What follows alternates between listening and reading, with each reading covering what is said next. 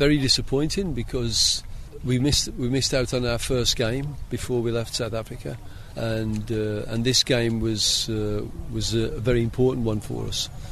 So very unprofessional and uh, very surprising, given the fact that Angola also need the game.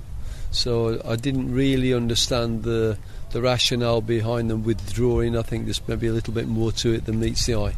It was important that one we have uh, we have referees because the, these are different referees.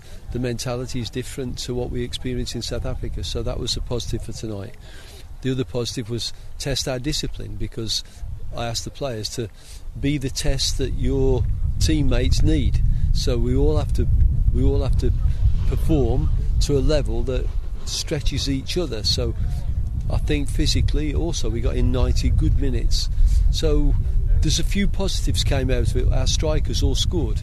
You know, there's a few positives come come out of a, what threatened to be a very very deflating and negative uh, withdrawal. But we we've got through it, and the players should get a pat on the back.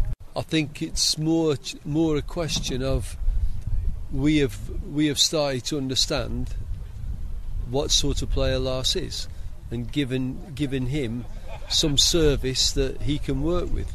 He isn't Percy, and he and he isn't uh, Lebo Maboe, and he's not uh, he's not uh, Lorchi. He's he's himself, and we need to give him the sort of balls that he can work with. And then he's a threat, he's a, and then he's a real handful. And at the moment, he's showing he's he's become an asset. I could see from your makeup today, you're more looking now unsettled on what looks like your potential starting lineup. Uh, I would say